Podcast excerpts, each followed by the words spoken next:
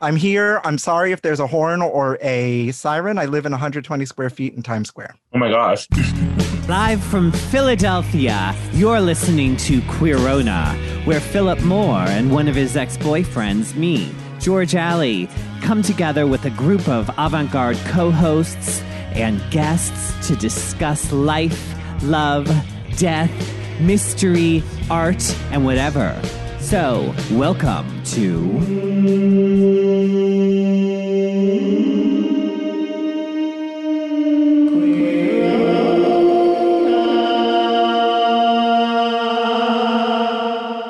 Hello and welcome to Queerona Season 2. And today, Philip and I are joined by a famed guest, one of the most downloaded podcasts of season one. We have Anthony Joseph Hernandez, aka Sh'moan Jackson, with us. Greetings.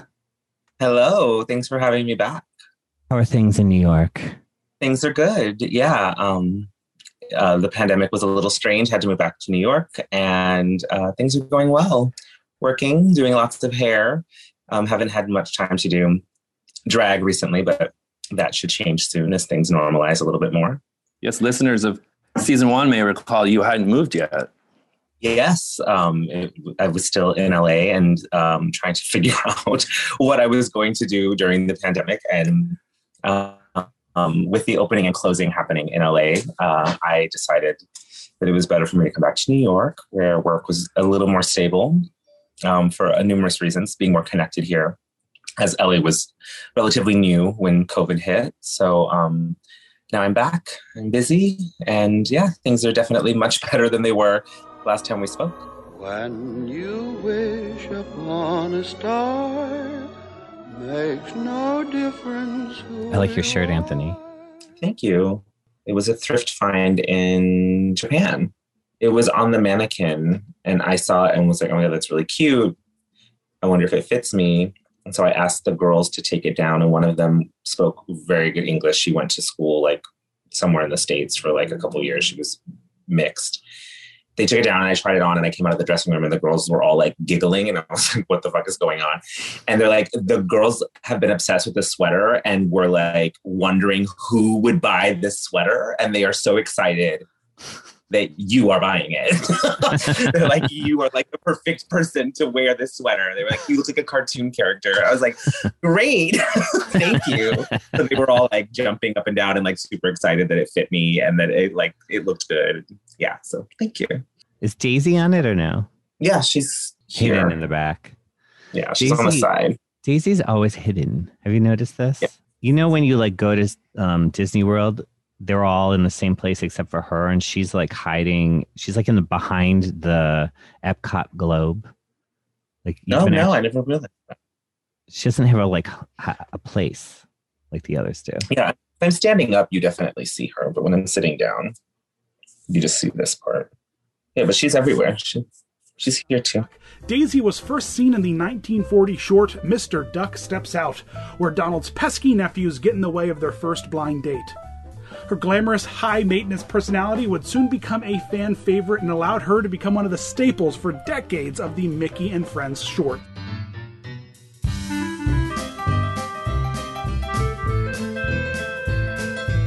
Our guest today is a savory treat. He has been called the Andy Cohen of food. He is the queen of the Kitchen Gaily Empire and the hostess with the mostess of a podcast called In Yo Mouth. This podcast is the original queer food podcast, and I'm a big fan of it. It's a high energy show, it's a lot of fun. It combines food news and information, gay history, coming out stories, sheds lights on on uh, people, stories of uh, people in our community, and it is really uh, a lot of fun. And sometimes has a sexual innuendo or two. so it is a, uh treat to welcome our guest today to the Queerona family. Please welcome Michael Muñoz. Hello. Thank you for having me. I, you know what? It's so uh, fun to do uh, other people's podcasts because I'm always the one introducing guests. So it's like I got goosebumps when you introduced me. I came here today to sell my coconut cups from Gilligan's Island. I need to sell these because we have twin girls, and as they get older, it's getting more expensive. I'm looking to get $1,000 for both. The least amount I'm willing to take is about 600. I want to ask you before anything else. Th- this February is three years of doing your podcast, and is yes, that ma'am. is that true that you've done it every week? Yes, um, yes and no. so the podcast started, In Your Mouth started as an idea I had in the shower because I hated my life and I hated work and I needed something new and creative to do. So I called up a girlfriend of mine and I said, We should do a podcast and name it Sausage and Tuna. And she was like, "Yeah, Absolutely, but we can't name it Sausage and Tuna. And then In Your Mouth was born on February 8th. And then we did 80 fabulous episodes. And she realized that she needed to, like, you know, spread her wings and fly. This was like my thing and it was pulling her out of her creative space, right? So, with my blessing, she went on. And then, starting from episode 81 on to what am I on now? Episode 156, 57. Um, it's been all me, all gay. The podcast has changed a lot. It has been highlighting um, LGBTQ stories through a food lens. So, we'll be talking about cake one minute and then growing up in foster care and coming out the next. And so, that transition there was a two week break for me to like rebrand and restart and re but i've uh, i said yes and no because i've made it up with bonus episodes so like some there were some weeks that like two episodes came out and whatnot so pretty much yeah every every week for three years nonstop Don't miss Cal Ripken 1983 World Series Bobblehead Day, Sunday, June 10th at 1:35. For tickets, call 888-848-BIRD or visit Orioles.com. That is amazing. You, you are the Cal Ripken of podcasts, perhaps. it's it's a lot it's it's a lot y'all you know It's a lot. and i feel it's like when you're waiting for the bus and you're like this bus is never coming but now i've waited 15 minutes and so like you're like well i have to stick it out because i've done it that's kind of what it feels like well i've been doing it for this long so there's no stopping now Yeah. And it's hard, I'm sure, to make that transition. I, especially if you've made a podcast with someone else and you're sort of have this sort of partnership with them and an identity with them, it's hard to continue it afterward. I actually, that both of these people know that I had a podcast for many years in the aughts. And uh, once the other co host left, it was, I did it for maybe, I think I did two episodes after he left. And I was like, I have no idea how to do this anymore and didn't know how to rebrand it. So I stopped. Also ahead tonight on INN, for nearly a century, Coca Cola has had the same distinctive taste. Well, hold on to your hats. It's being changed. We'll tell you how and how much when we come back. it's an interesting beast for sure only because i mean we were always talking about food it was always a little like innuendo-y a little like you know risque but i always wanted to turn up the lgbtq volume and not nothing against her you know she was great. Uh, she was a cis heterosexual you know defining female. And so once once we parted ways you know i got to i got to do that and wet my feet and i thought it was going to be one thing. And then the next thing you know you know the podcast like kind of bloomed into this very different thing that i never expected it to be and i love every last minute of it i don't think i'd change a thing How was it? Do what you feel for the audience? Do you feel like you gained like a different following? You kept the same following? Um, did it change at all? I th- I absolutely think it changed because uh, the first few episodes out, when um, people realized I went solo, it was really interesting. A bunch of people in the community, you know, the queer community, reached out to me, being like, "I love this. I love this new you. I love the new direction it's going. Let me know how we can help you." And these are people I didn't know Hmm. right and so that was the most interesting thing about it because i think other people in this community kind of saw the direction i wanted to take it in and and full on just blindly threw their support behind me which i'm so grateful for It's great.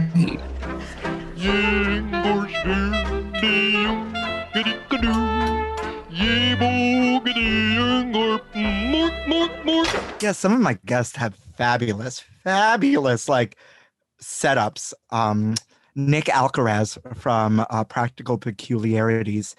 Uh, he does like all these like witchy, witchy, crafty, magicy.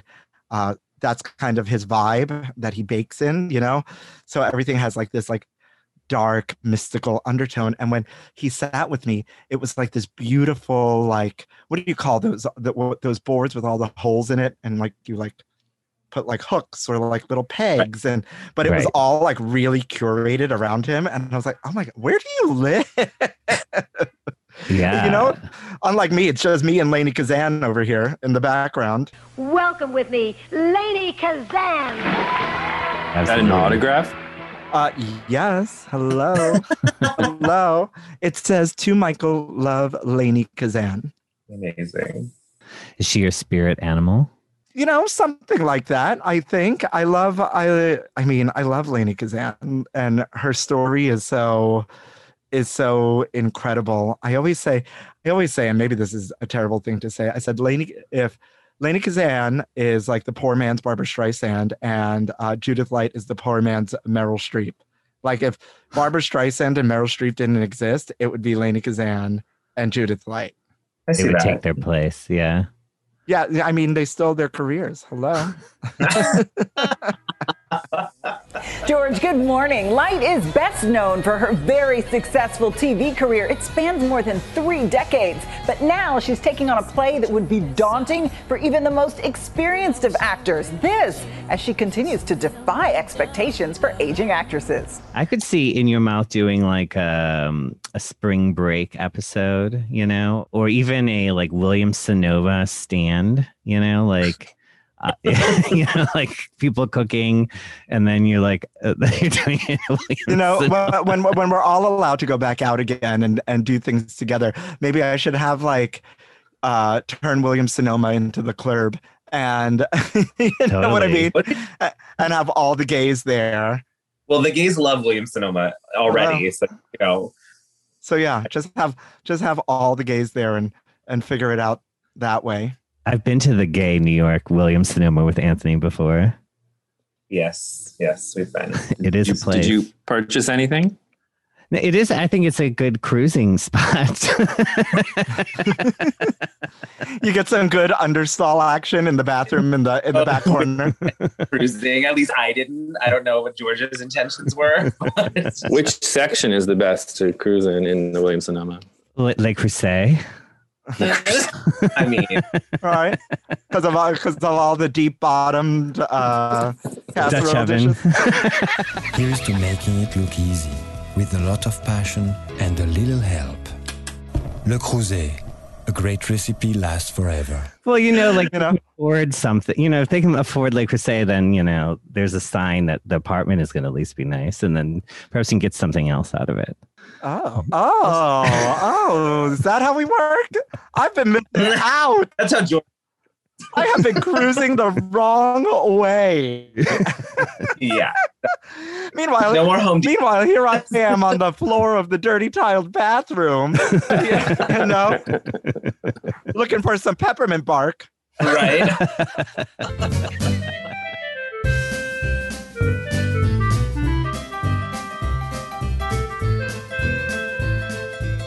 Now I saw on uh, your Instagram that usually you go to Spooky Bear.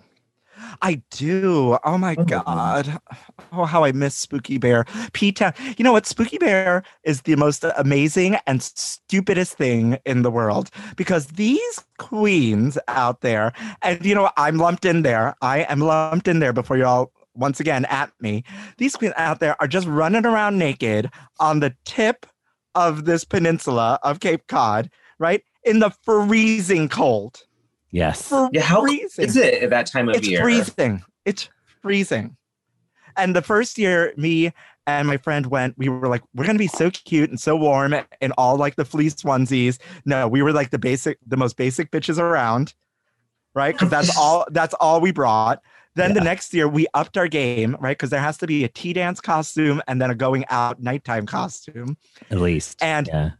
At least, at, At least, least. and we still didn't have enough costumery. Hear ye, hear ye, hear ye. All is well in Provincetown because You're here. Welcome. No. Wow. And then for some reason, there's not a coat check to be found anywhere. So you're like, really? You're gonna have all these people in costumes and it's freezing out and you can't afford a, a to put a, A coat check. a coat check someplace? I think But I that's love a it. Big sort of problem with the gay community is, you know, that sort of strife that we all experience when we want to like reveal our our nipples, but we also have to carry a coat, you know, that sort of struggle. Really work. I am check. known to play a good game of fuck the coat check, especially here in New York City. Right. So you leave, like if you're going to the Eagle and it's like jockstrap harness night or whatnot. Right. And so you have your t shirt, you have your cute jeans on, your harness underneath, maybe your jockstrap underneath or something. Fine. You fuck the coat. It's the middle of the winter. It's freezing. You literally call the Uber. You hop in the Uber. You hop out at the Eagle. You go in. You take your t-shirt off. Put it in the back of your, uh, in your back pocket. You know, keep your pants on. Sorry about it. And and that's how you flow for the night. Yeah, uh, I mean, you leave the sometimes coat in the Uber? No, you just don't take one. Oh, You you, just don't, don't take take one. Oh, yeah. Or- yes, you leave the coat in the Uber and then have it bring it have it bring it back to you like three hours like- later. Like, what coats are you like willing to lose all the time? to the gays, they'll just bring your coat back to you the next day. You know. You know, it, it was an Instagram purchase. You know, so so it, it took three months to get to me, and it doesn't fit anyway. So I le- I left it in the back of the Uber. I thought it was gonna be. Or you could just pretend that you'd lost it and then do the whole like, I lost my coat in your car, you know, but really you've left it there. And you could just repeatedly do repeatedly do that. I feel like they would catch up. Yes, I mean, I like I like my Uber rating at like four point like nine two stars. I want to keep that. Right. Yes. Thank you. It's went- important. What do you think, Michael, about this whole um, air fryer uh, oh. thing going on for quarantine? Everyone is getting an air fryer. This trend. Yeah, um, so, do you boys know what an air fryer is essentially? No. Is it a crock pot mixed with a No, toaster it's a- oven? I mean, I have one. oven. It- it's a convection oven, right? Air fryer is like the Mexican food of like kitchen appliances. You know, you know how a taco is really just a burrito is really just you know it's just like the same food just packaged differently. Right. right? So that's what it is. Someone was like, you know what? People don't really understand the convection oven, but if we put it into a smaller package and name it an air fryer, right? It's just a it's high heat and a fan that circulates the heat around the food. So you're really not frying anything, right? But I love an air fryer. I mean, my uh, really cute Breville um, oven air smart air oven not a sponsor to anybody uh, unfortunately uh, but um, there's an air fryer function there i throw tortillas in it all the time five minutes later you know i got chips that Perfect. weren't fried that weren't like dipped in oil and things delicious I made a quiche for Philip last night on the reheat. Oh yeah You heated But, um, up the quiche. Yeah. I didn't make the quiche. It was very. That's a lie. Thank Um, you for clarifying, Philip. Yeah, thanks. I you know what I think too? It's like um an air fryer or a convection convection oven is like a the easy bake oven that we all wanted as children but weren't allowed to have. Once Yeah. again except for uh, they're not using light bulbs these are using like fancier things but basically it was a really hot light bulb and a fan Yeah. Pour in the mix, it's lots of fun. Bake 10 minutes till it's nice and done. You can ice the cake that you bake in an easy bake mini wave oven. Delicious! Betty Crocker Easy Bake Mini Wave Oven with Betty Crocker mixes from Kenner. Did you have an easy bake oven as a child? no i didn't i didn't have any anything like that um i was very blessed and my parents took very good care of me um as far in the toy department right but we had like you know uh we had a lot of figurines. We Oh, had yeah. a shit ton of figurines because my dad used to work in as a mechanic on those like big Mack trucks. And sometimes, like those big cargo trucks, if the cargo was damaged, they couldn't like load it up. So they would just leave it in the warehouse for the mechanics. And a lot of times it would be like a refrigerator box full of Sesame Street figurines or Oh. a refrigerator box full of like Ghostbusters or whatever. So like we had a crap ton of that that my dad would bring home. And growing up in Brooklyn in the 80s and 90s, um, we were it was old school boo get out of the house we were out of the house on the block running up and down the street playing freeze tag playing uh, stickball me and my best friend at the time growing up also named michael we would tie a uh, milk crate to a telephone pole and burn out the bottom and that would be our basketball hoop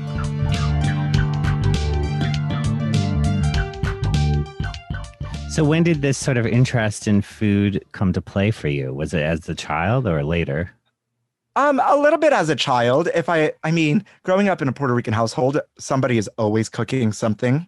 There was, there's just always your, and the love and the process and the time that you see go into it, right? It's you can't miss it or not appreciate it because you know if if you come from a household no matter what ethnic background or not right where people cook like it's like oh this is good and you can tell that the love that was put into that. So yeah a little bit but i was always a musical theater baby you know went to school for classical voice uh, and then at the end my voice teacher and mentor were, was like you're going to go home and live with your mother and get a restaurant job and pound the pavement right to do the musical theater circuit and that's what i did for a very very very long time and i worked a ton all over the place uh, thankfully.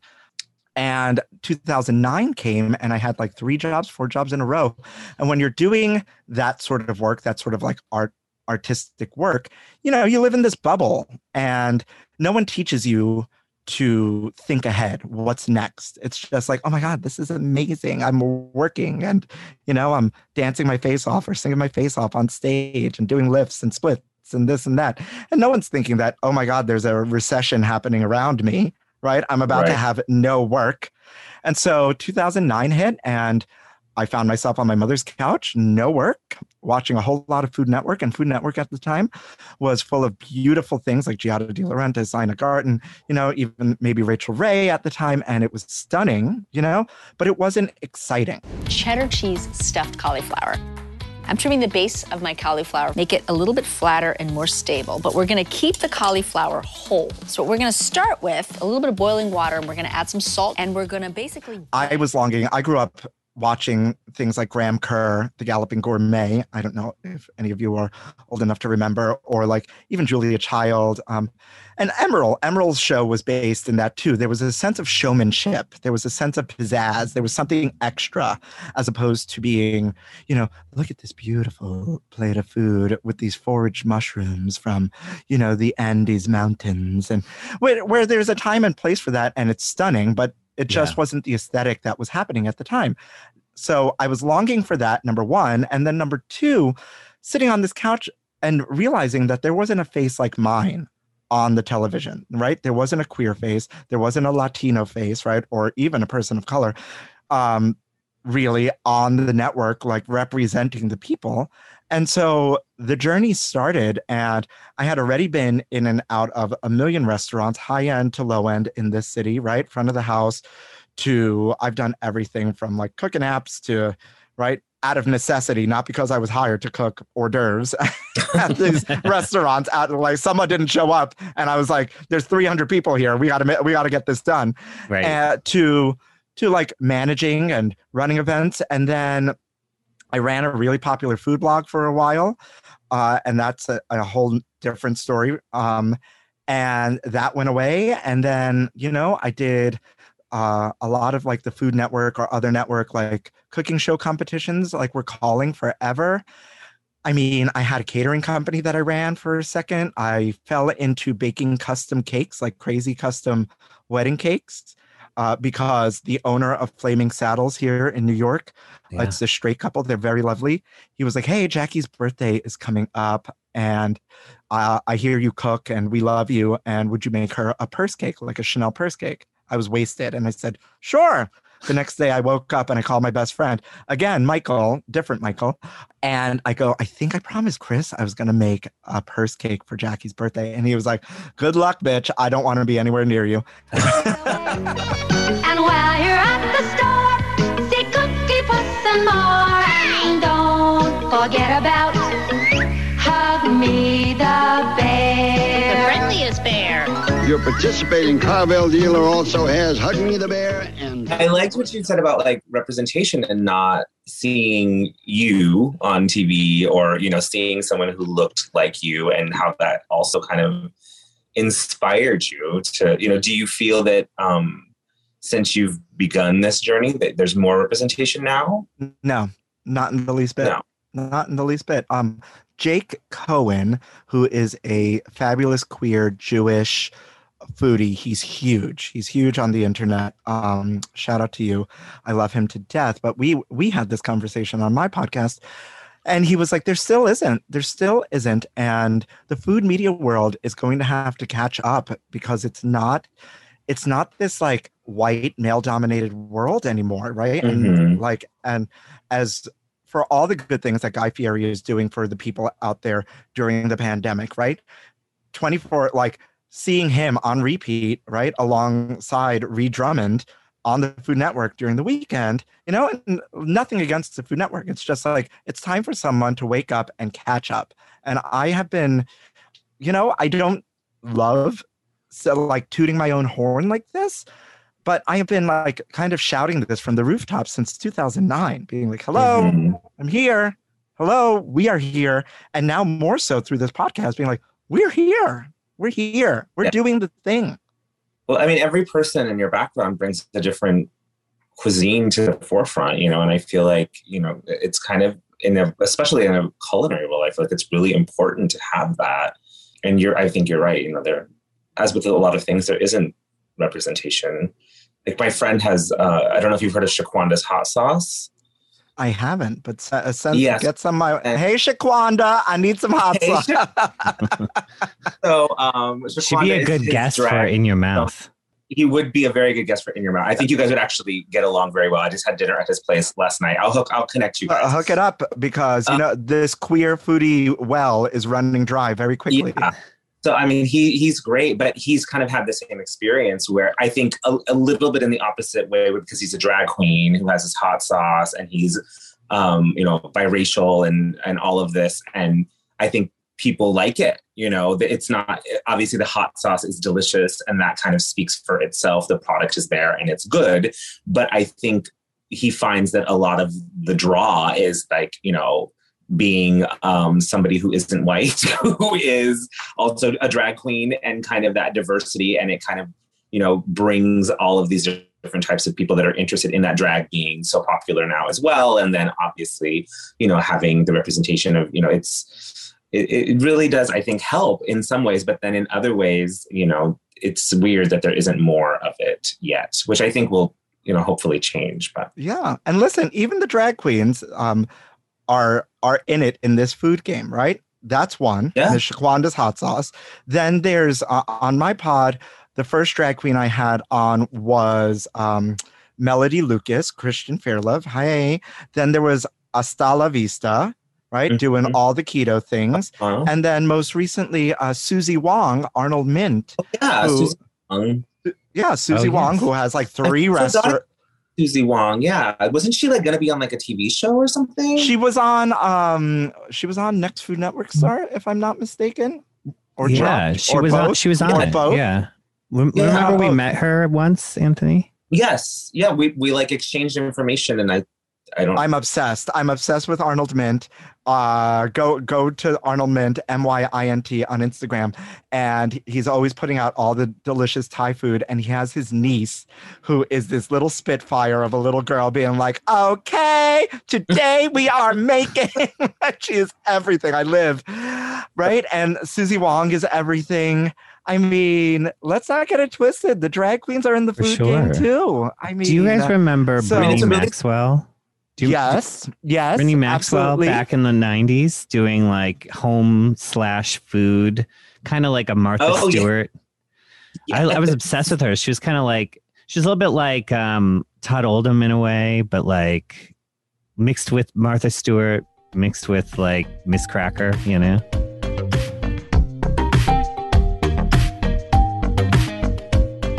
To me, what's more baffling, and like even like if you look at like food served in like a high end bathhouse, for example, like the bathhouse in Cleveland,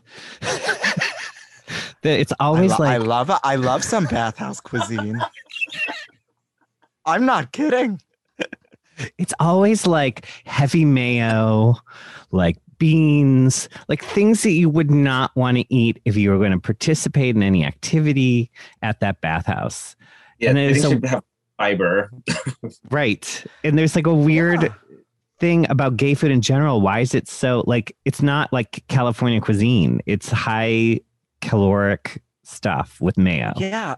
At um when if my friends back when we were traveling, if we were in Fort Lauderdale or maybe Montreal or something, and our flight was late the last day because we wanted to like experience the city or whatnot, what we would do would go, would be is take our luggage to the bathhouse and get a room, you know, because you have a room.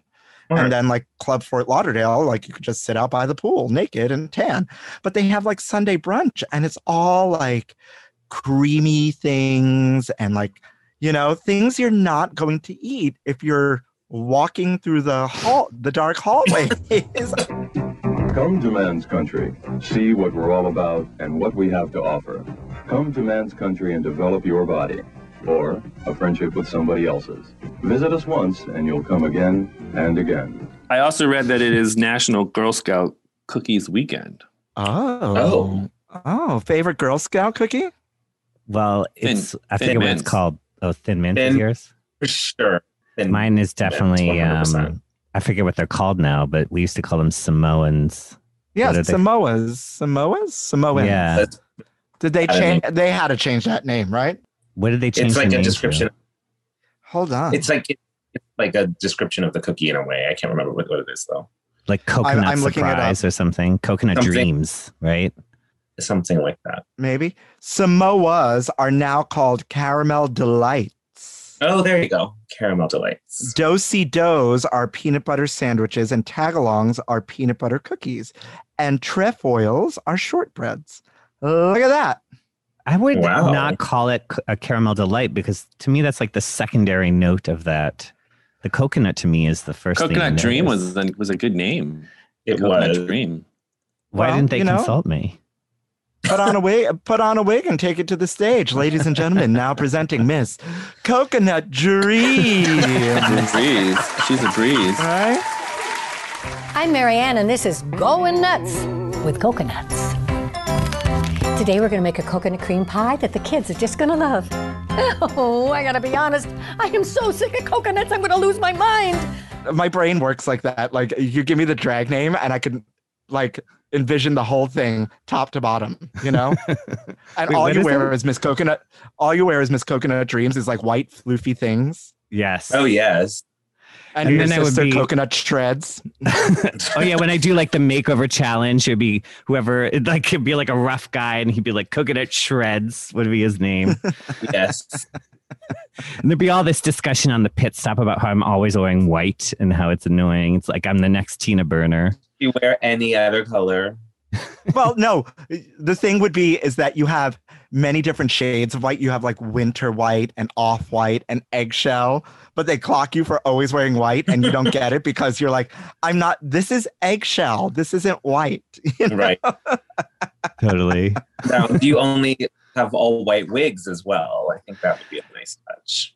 And I could like describe, yeah, I would use different uh like descriptions of these colors and I would get some sort of Pantone sponsorship after the show. yes. Yes. All about the sponsorship. That's right. Paul, add the sound of a doorbell ringing. Ooh, now add the sound of a wild tornado. Okay, and now how about the sound of someone having an existential crisis? How does Queerona have such professional editing, you might be asking? How do we get all these amazing international queer special guests? And how do we get these illustrious interstitial sounds? Also, how do you cook a lobster thermidor in the air fryer? Well, all of these questions are answered for and paid by sponsors like you. Check out Patreon at patreon.com slash queerona or Venmo a sponsorship to us at George Alley, A-L-L-E-Y, and we will shout you out or offer early access to our entire season two. Interested in Queerona merch? Let us know. For this season, we'd love to thank Mark Sykes and Pamela Tro for their generous sponsorship. Okay, Paul, let's close with an Alexis Carrington moment. At six o'clock, I like to slip out of my shoes and into something more comfortable, like a drink. So, Philip, why don't you begin? My thing for this week now, folks who listened last year will know I mentioned Turner Classic Movies. And one thing I love about them on on the cable is that they curate a list of movies and then that rotates. So in a world that we have endless options, it's nice to actually have fewer options and see what's there and you haven't seen before. Well, just this week, I watched a 1975 movie called Friday Foster, which you may or may not have heard of. It's super fun Pam Grier movie. It's based on a early 70s comic strip, which was one of the first characters. This this woman is a uh, reporter, photographer, reporter, and she's one of the first like uh, black protagonists, female characters in the comic strips. Then they make this movie in 1975. It's got all the uh, hallmarks of the black exploitation movies with murder and car chases and topless shower scenes and you know hostages in empty warehouses and political uh, corruption, murder, of course, seduction in a hot tub. But my favorite thing about this movie is all the guest stars in it. So I was making a list of it, or not guest stars, but stars of this movie. So Pam Grier's in it. Carl Weathers is in it, who's still making news, of course, in The Mandalorian today. Um, Ted Lange, who we know from The Love Boat as Isaac the bartender, he is in it. Yaphet Kotto, who we know is in the um, my favorite James Bond movie, To Live, um, Live and Let Die. He is the villain in that movie. Eartha Kitt is in the movie. Scatman Crothers is in the movie, who was the voice of Jazz in the um, Transformers 1980s cartoon and is in The Shining. And perhaps most bizarre of all, Jim Backus from Gilligan's Island. Uh, Since that, uh, you know, this whole uh, Free Britney movement has come into the public mindset lately, I've been thinking of another 80s star. I guess Britney is not an 80s star, but she was sort of because of her time on the new Mickey Mouse Club, which I've already mentioned I have a connection to. But but I've been thinking about another person who also was a guest on the new Mickey Mouse Club, and that is, of course, 80s starlet Tiffany, who also experienced much of the same sort of animosity, sexism, and um, general oppression. And in fact, she had to divorce her parents. I don't know if you guys remember this. Yeah, I remember this. Because they were taking all of her money. I've always felt a kinship with her because she's half Lebanese and a great singer. And um, there was a documentary about her in 2008, but it wasn't really about her. It was about her stalkers. And it was called I Think We're Alone Now, named after her number one hit, um, which was a cover. And uh, it's about these people who are completely mentally ill that are stalking Tiffany. But because Tiffany doesn't have the same sort of protections that maybe Rihanna or Britney uh, have because of she doesn't have the same amount of money, um, she's having to deal with these people way more than um, you know someone like that would. So it's kind of interesting thing to see about fame and about how we treat people and how Tiffany, like and Debbie Gibson and these you know stars, uh, these women were so objectified and villainized and how, how we you know even when they both came out how they were um, this documentary doesn't talk about this but you know how they both were pitted against each other you know? You either like debbie Mhm. gibson or you like tiffany. But i think that this documentary is fascinating and i also think tiffany herself should write a biography herself. But i would check out this film. It's fascinating. It's called i think we're alone now and it's on netflix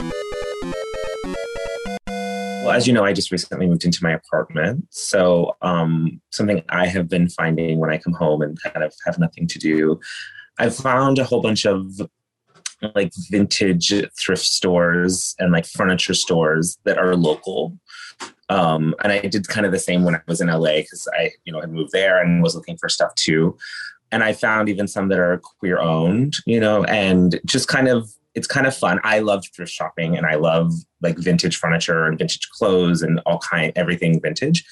So um, you know, right now we can't really, you know, we don't really shop in store as much and we're not really doing that. So it's kind of been a way for me to not only curate my apartment and get stuff that I need, but just sometimes just browsing and just going to these stores and whether it's clothing or whether it's furniture, whether it's decorations for my apartment. And yeah, it's been kind of fun to do. It's kind of like looking at real estate, except for it's slightly more affordable and attainable. It's kind of the same um, lane as that. Um, so yeah I, I, mean and then also i guess like i said finding some queer owned like thrift stores and stuff like that that are in new york um, that i can you know also support the community and give back to the community as well which is kind of nice. So you know if you like shopping and you know all of that i feel like it's you know it's good for the environment. You're recycling as well